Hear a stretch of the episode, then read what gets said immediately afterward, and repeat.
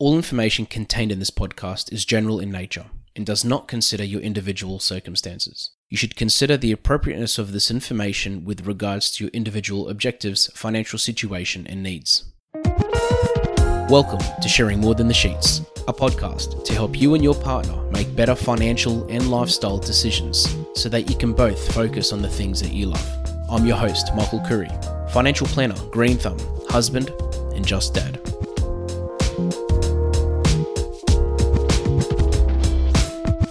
Much money do we need to be happy?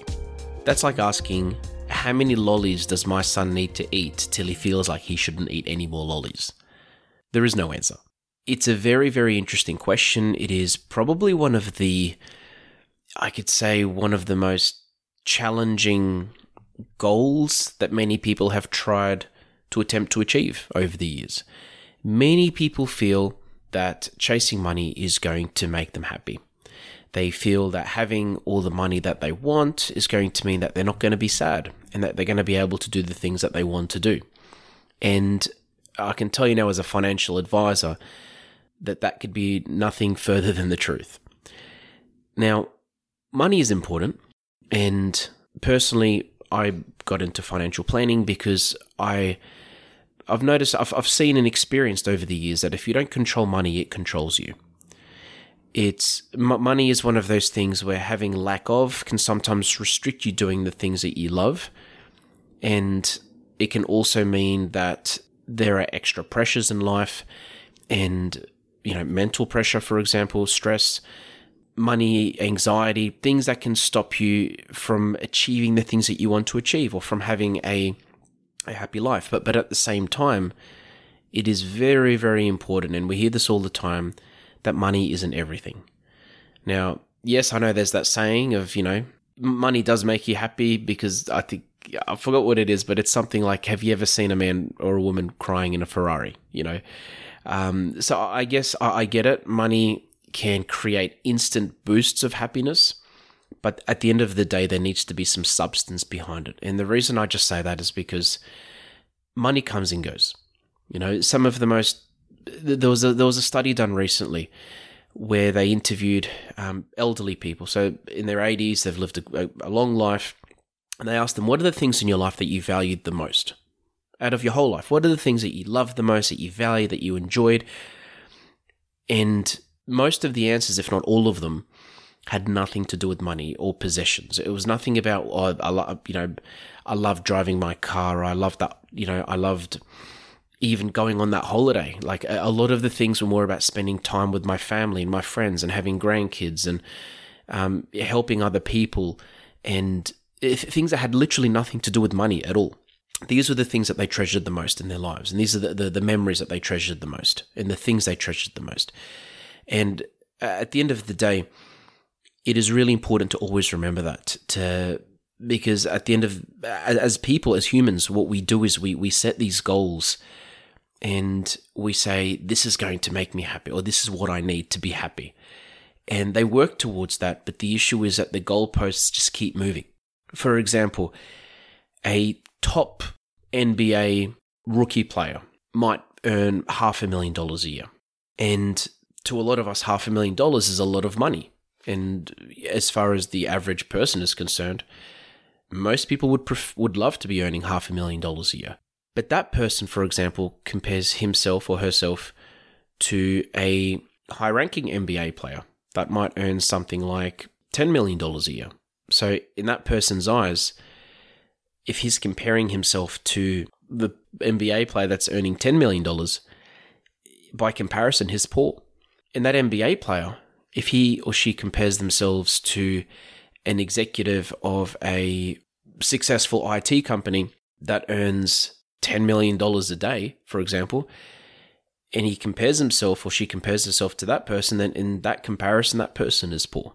So at the end of the day, if, if you have goals strictly around money and nothing else, and if you think money is going to make you happy or satisfied or is going to make you feel rich, then unfortunately, I hate to break this to you, but you're never going to be fulfilled because there's always going to be a goalpost that keeps moving something that you need, something that's going to be better and better and better. and the, essentially you're on this hunt or this journey to try to achieve this happiness that's going to be achieved through money. Now, a lot of what I'm saying makes a lot of sense to most people, but unfortunately, we forget these things all the time. And t- t- to me, um, even personally speaking, you know, w- when I work hard, I work hard for my family. So I'm always having to remind myself that I can't have ridiculous days doing 14 hours, 15 hours of work, for example, when I don't get to see my family because it's sort of counteractive. It's, I'm working for my family, but I don't get to see my family.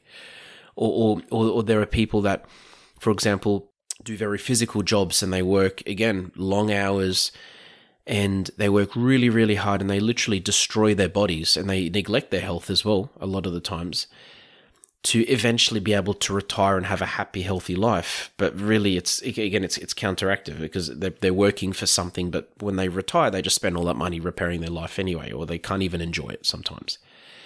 So, you know, we know these things, but we need to be reminded of them all the time. And I've talked about this all the time when I talk about budgeting, when I talk about all these things, that it's really important to have a balance. You know, you can't just focus on the future and forget about now. And you can't just focus on now and forget about the future. It's about having that balance between the two. Um, and as a financial advisor, I always remind my clients of these things. And we talk about these things regularly, especially if I can see that there's an issue where somebody's too much on thinking of the present and forgetting about the future, or only thinking of the future and forgetting about the present. And I can see that that person's not happy. So money comes and goes. You know, at the end of the day, it's money is one of those things where yeah, it makes you happy, but the second it's not there, that happiness is gone. So if your happiness is dependent on money, then that's a very, very scary position to be in. Oprah Winfrey, whose net worth is something like nearly $3 billion, has said, I still know I am not my income. I am not the lifestyle my income can afford me. I let money serve its purpose, but I don't live to serve money. I think that's why we have such a beautiful relationship. And it's all about that perspective. It's all about the way you you look at money because at at the same time as well, money's never going to change the way that you feel about yourself. And I can tell you that now. It's it's one of those things where again, if you're, you're chasing a dream, if you're chasing something that's eventually going to make you happy, it's it's probably not going to work, um, and it's most likely not going to work. And you're setting yourself up for failure because you're going to achieve that financial goal, for example, and be like, "Wow, I'm still not happy. What's going on? Oh wow, I need to achieve. It wasn't high enough. I need to go higher."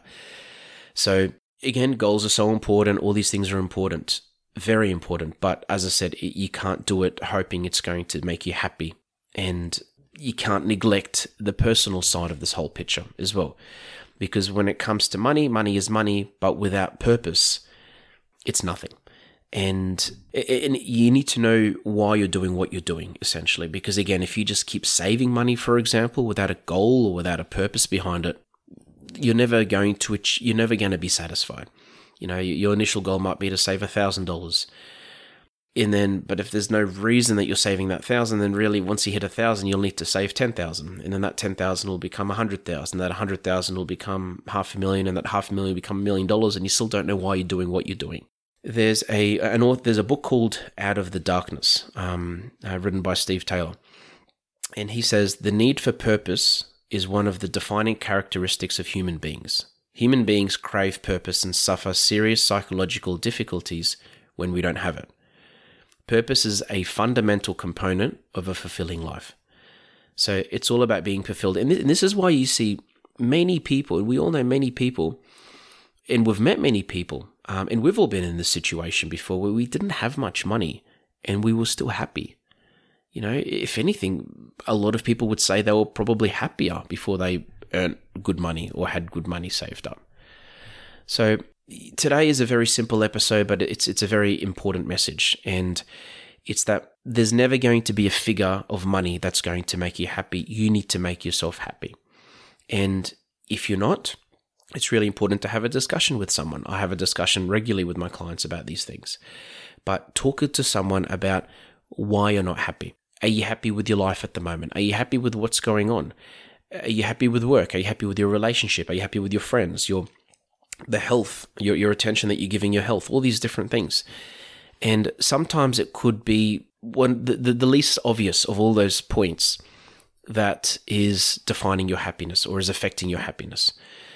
So it's it's important to go through that journey of being of reflecting, um, and it's really important to talk to somebody that you know is going to help you to be able to achieve that happiness without relying on money. And again, yes, money is very important, but as I said, if you rely on money to make you happy, you're setting yourself up for failure.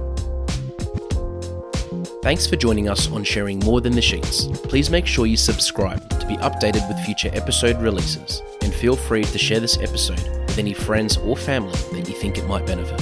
Please visit us at sharingmorethanthesheets.com.au to submit questions or requests for future podcast topics. These podcasts have been brought to you by Better Financial Planning Australia. To book a 15 minute phone chat, visit betterfinancialplanning.com.au.